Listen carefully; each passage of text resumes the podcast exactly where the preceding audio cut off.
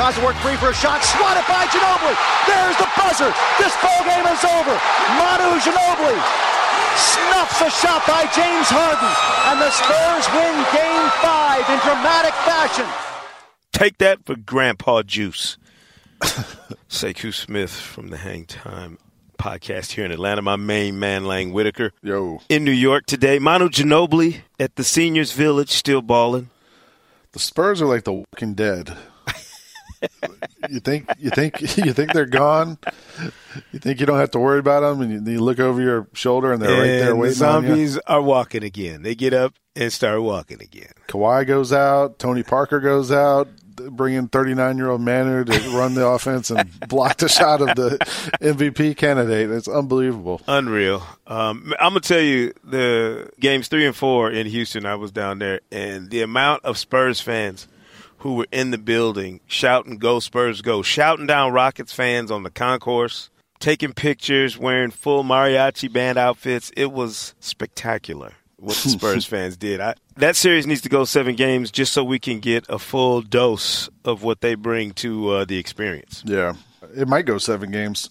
It's probably going to go seven games. If Houston's going to win it, it's got to. So. Yeah, yeah. Um, but uh, Manu with a huge play, obviously, in the conference semifinal round of these playoffs. The Cleveland Cavaliers and Golden State Warriors at home, but everybody else is squeezing blood out of the uh, out of the tournament. I mean, they are trying to do whatever they can to, to get to the conference final round, Lang. And it's been some not the most beautiful basketball I've ever seen, but super competitive. Like Yeah. as competitive as you can get. And that's what I always ask for this time of year. I don't care, you know, if you're shooting 55% from the floor in a game, but I do care that, that guys are giving it up on both ends and, and doing whatever they have to do to try and win those games. And the games I was at in, in D.C., games three and four of that series weren't they, they weren't close uh, at the end. There was times in the beginning where it seemed like, oh, we got a game here, and then Yeah. both times the Wizards blew it open. then last night uh, the Celtics blew open Game Five. So Well, at least they blow open some, uh, well, at least we get some near fisticuffs in that series.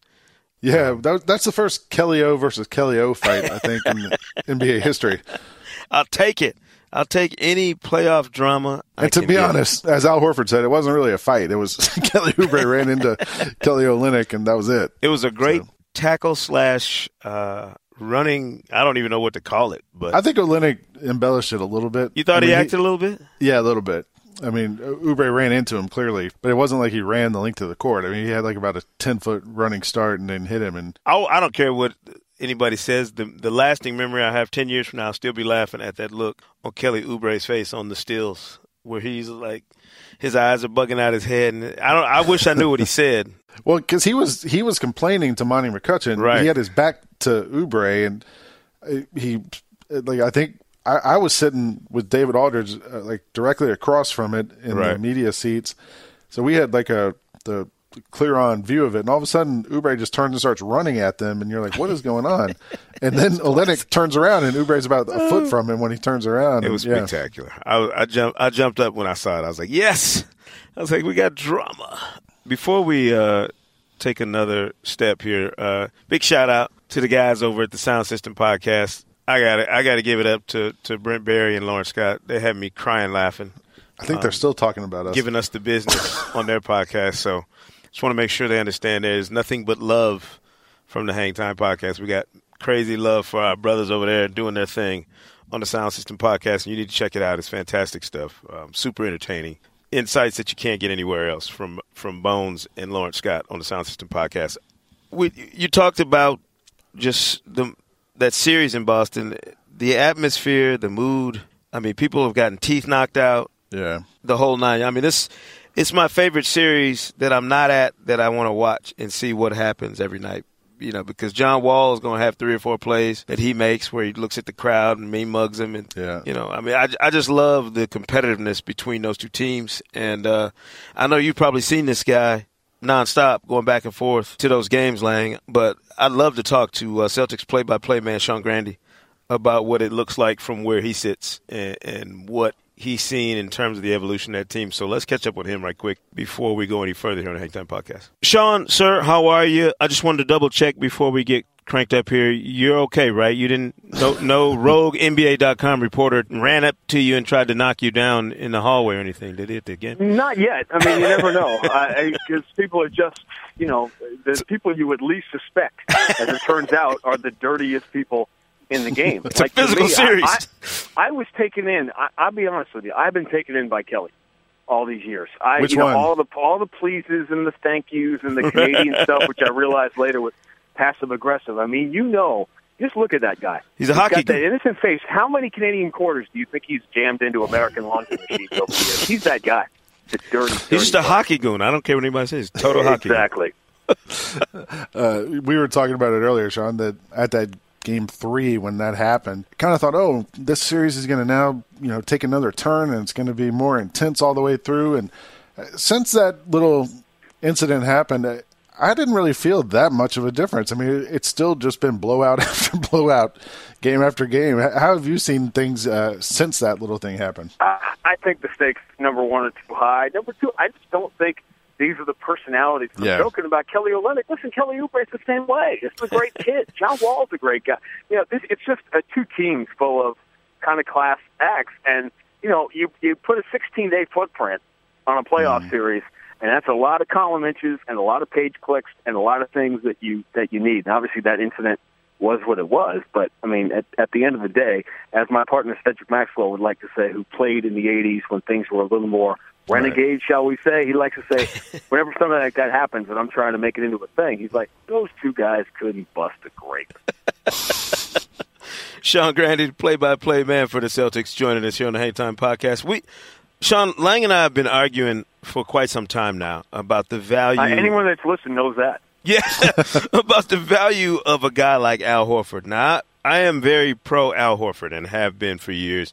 I'm biased, of course. I had him when he was a rookie here in Atlanta, and I watched him help transform a team that had been a doormat into a consistent playoff team nonstop his entire tenure here with the Hawks. What's been his biggest contribution, you think, to the culture of that Boston Celtics team this season? playing the game right, teaching guys how to play the game right. You know, there are leaders who lead by example, and there are you know the vocal leaders. He's not. It's really funny that he's in the same spot that Kevin Garnett was in so many ways because they could not be more diametrically opposed Yeah, personalities.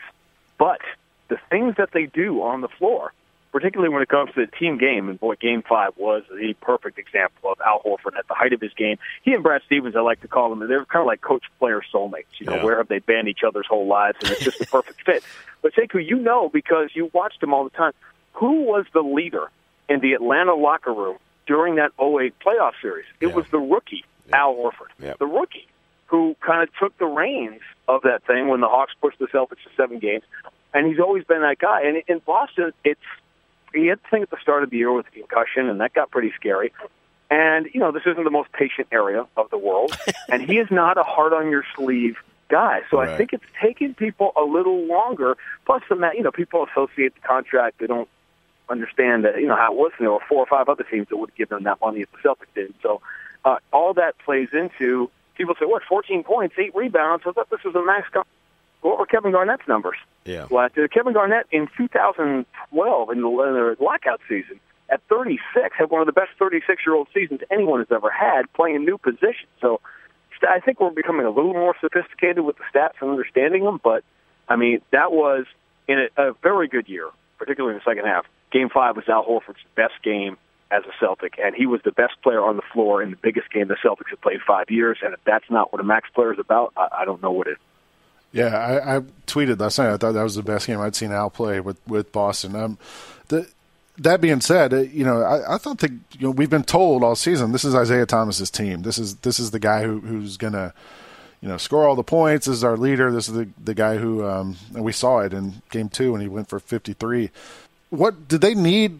Isaiah to go for thirty? Do they need to, to finish this series off? Is this? Do they need another performance like that from Al Horford? What What do they have to do to, to get one of these last two games in, in this thing? I, I think the beauty of where the Celtics are, and you, you guys know this, I've, I've been tweeting this number out. I, I've been always had the theory that home teams facing elimination tend to find a way to lose that game at home rather than get on a plane. And I think it, you know, it, if it doesn't stem from, it's the lesson of the 08 Lakers. Hmm. Don't win that game. Don't win that fifth game so you can fly 3,000 miles to take a beating that still leaves a mark nine years later. And home teams, it's just the way this has played out. Home teams right now are 0 and 9 facing elimination, which is staggering. But 0 and 9 facing elimination so far. Houston, in you know, in Game Six, if they lose to San Antonio, that's 0 and 10. So I think what the Celtics have to do, I don't think it's any one thing, and they're not going to win tomorrow night by 25 points, and they're not going to shoot 55% from three, and you're not going to get the same game from Al Horford. But if the Celtics can do enough to keep it close, and that really kind of raises the stakes. The game five is the example of Isaiah. I thought he was walking the line between doing exactly what he needs to do when they make the decision he's not going to beat us, and I'm starting to lose his patience a little bit. I think he was sort of on that line Yeah. as the game was as the game was going along, trying to. He's still he's happy when the team wins, but he's still he's so competitive and so driven and so insane, which is what makes him great. That he hasn't quite completely. It's hard to get a guy like that to completely buy into the fact that he doesn't have to score forty for the for the Celtics to win. Sean, I, we've been talking about it all season on the podcast here. The Celtics are in such a crazy position with it, you know, getting the number one seed, Yeah. playing deep into the playoffs, chance to get to the conference finals and who knows where. And the draft is coming up June 22nd, and they're going to have a top three pick. In the, I mean, I can't remember a time when a team had all these things snowballing in their favor. Um, how how unique is that for the organization? Do you think, and and how much do you think Danny Ainge is sitting back licking his chops at what he can add to this group that's already shown themselves to be better than people expected?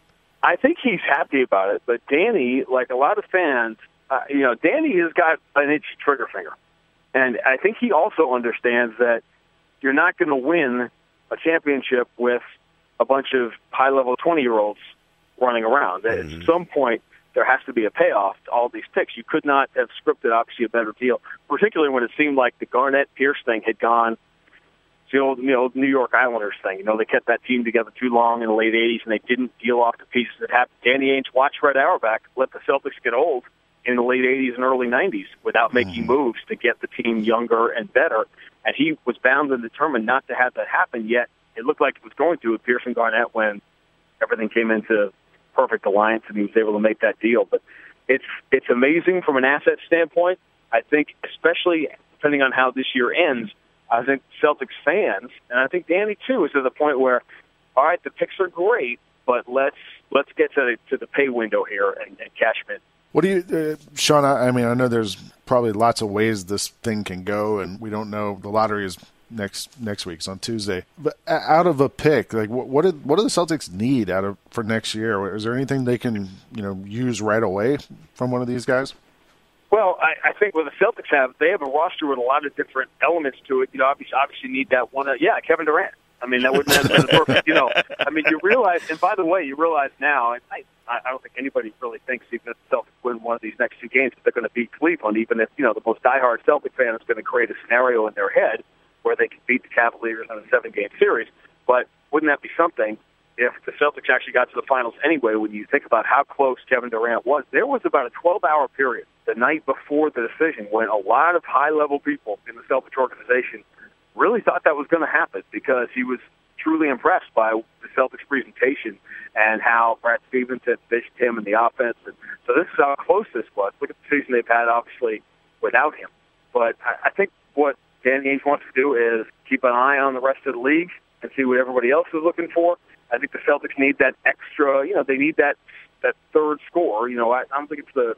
I hate going back to using the example of what was because using Al Horford as Kevin Garnett, he's not quite Kevin Garnett. Isaiah Thomas score isn't Paul Pierce. He's not the same player. But that third component, that third high level player, offensively, when the Celtics need a secondary guy to get a bucket, obviously Al Horford has been that guy at times. But if you had that third guy, if you had one more option in what is already a you know an offense that can be complex at times. Celtics could be a, a really. I mean, they're tough out as it is. Imagine if you had that one more player, right. and the Celtics have the assets to go out and get it. Yeah, that and and the the beautiful thing for Danny Ainge is it it doesn't have to just be the draft. I mean, he's got like you said the assets. The young players on great contracts to be able to put a package together, do whatever he wants. So, I mean, what an interesting time though for the Celtics to come back you know, after the Big Three era, you know, struggle a little bit trying to find their footing and, and, and recalculate things. to be back here now, they feel like they're ahead of the curve to me, Sean. Like they feel like they're they this was maybe a year or two more, you know, earlier than they expected to be this kind of team. Guys, two a little over two years ago, we're talking 27 months when we're talking right now.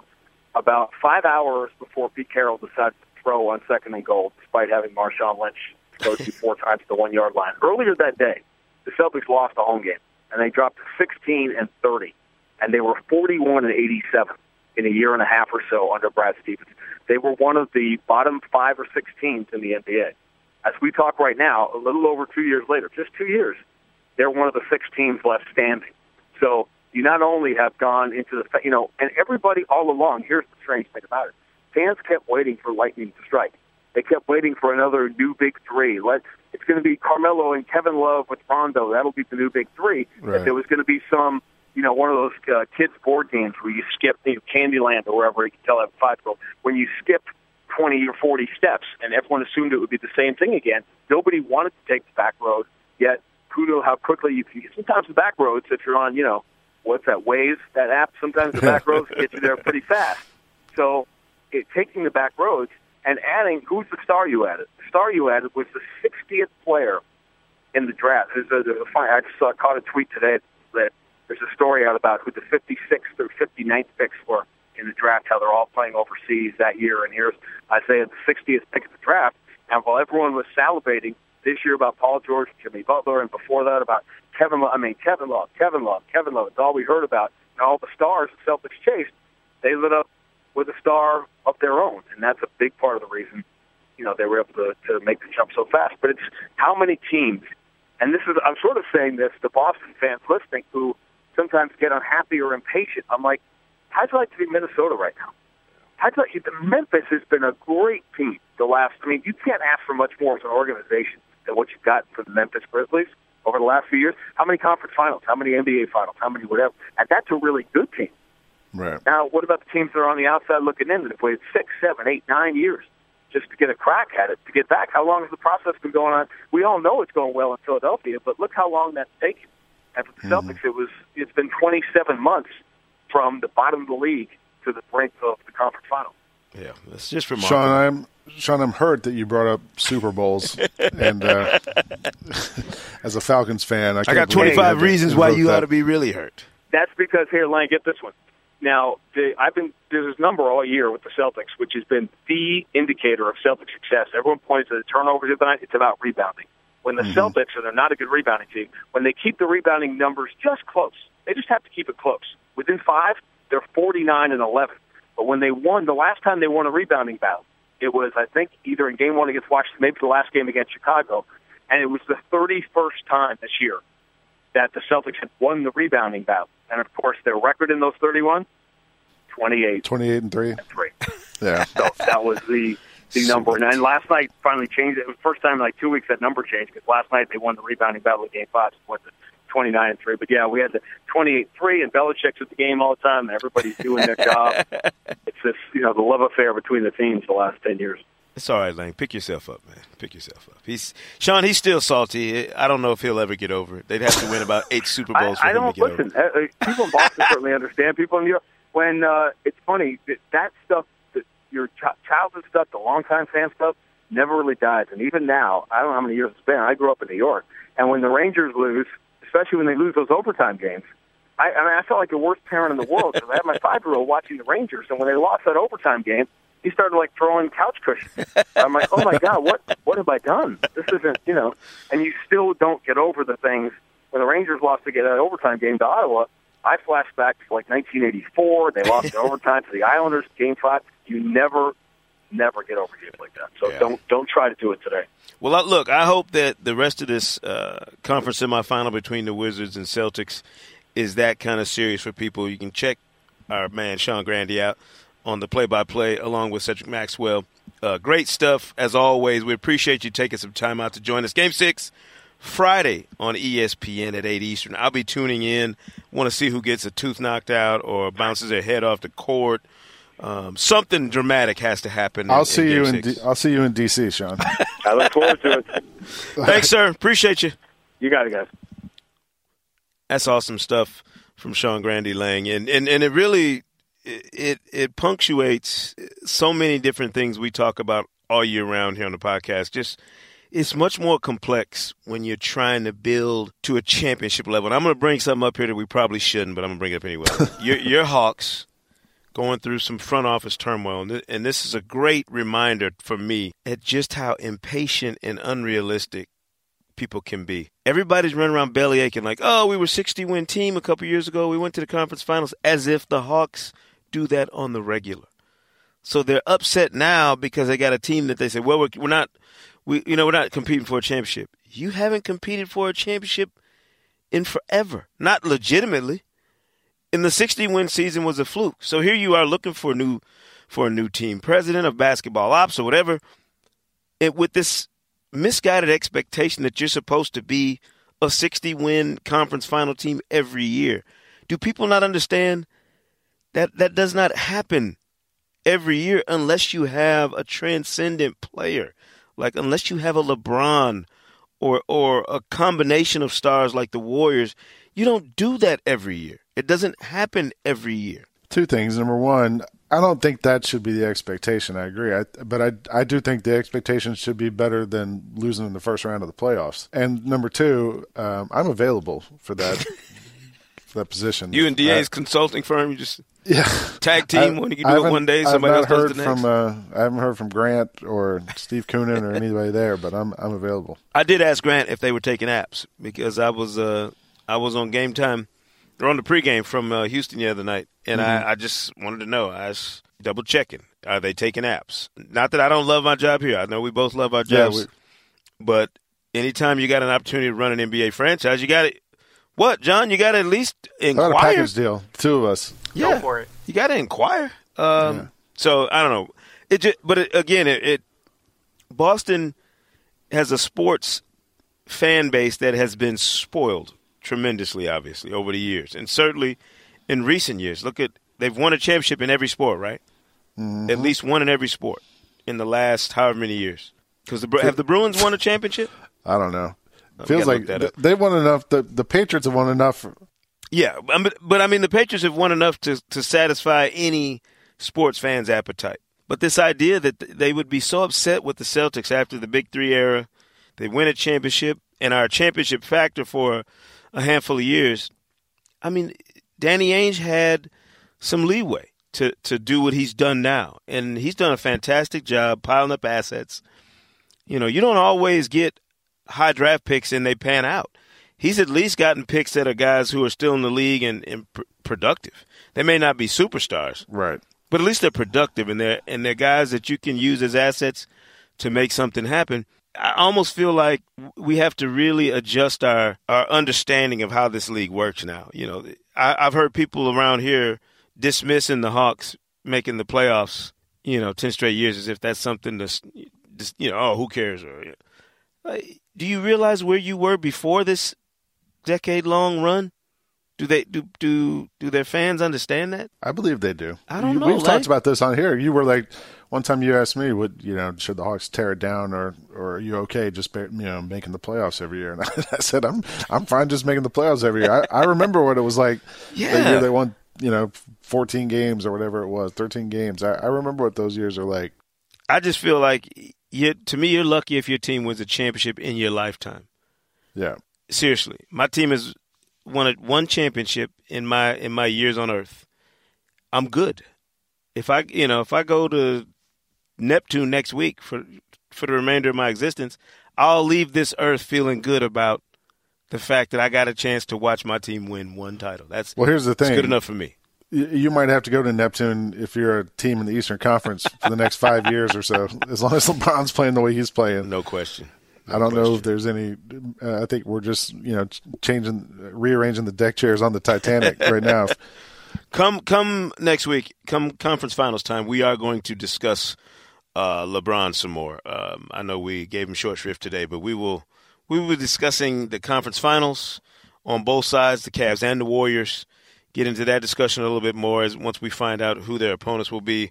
i am going west. I'm assuming you're going east, so we'll we should have some interesting perspective and, and insights to add. But again, before we finish it off, Friday night game six, Rockets and Spurs will have uh, either extended their series or or the Spurs will have advanced. You know, they play tonight uh, in a, in a game six in Houston that is momentous for James Harden and the Rockets. Obviously, they got to have it to extend it to a, a seventh game. Uh, so, still, even with Cleveland and Golden State already locked into the conference finals, a whole lot of drama left in these NBA playoffs. Um, I'm going to make sure that I'm tuned in to all of the uh, action coming up, Lang. But folks need to make sure they subscribe on iTunes. Be sure to leave a, a glowing review. Um, new episodes every Thursday this postseason. And uh, again, don't forget to check out NBA Sound System every other Tuesday. Another fantastic podcast here from the podcast network that is growing and, and thriving here at NBA.com. Um, shout out to Sean Grande, the play by play man from the Celtics Lang, for joining us. And, and seriously, I want you to buckle down, think about this long and hard, and ask yourself, what do we have to do to get the job as co team president of the Atlanta Hawks? I'm texting Graham as soon as we get done. Yeah, let's let's try and make this happen, um, and maybe we'll have a special announcement right here next week on the Hangtime Podcast. Later. Thanks for listening to the Hangtime Podcast, and be sure to subscribe on iTunes for a new episode every single Thursday this season. And as always, people, remember, say Kuna Matata.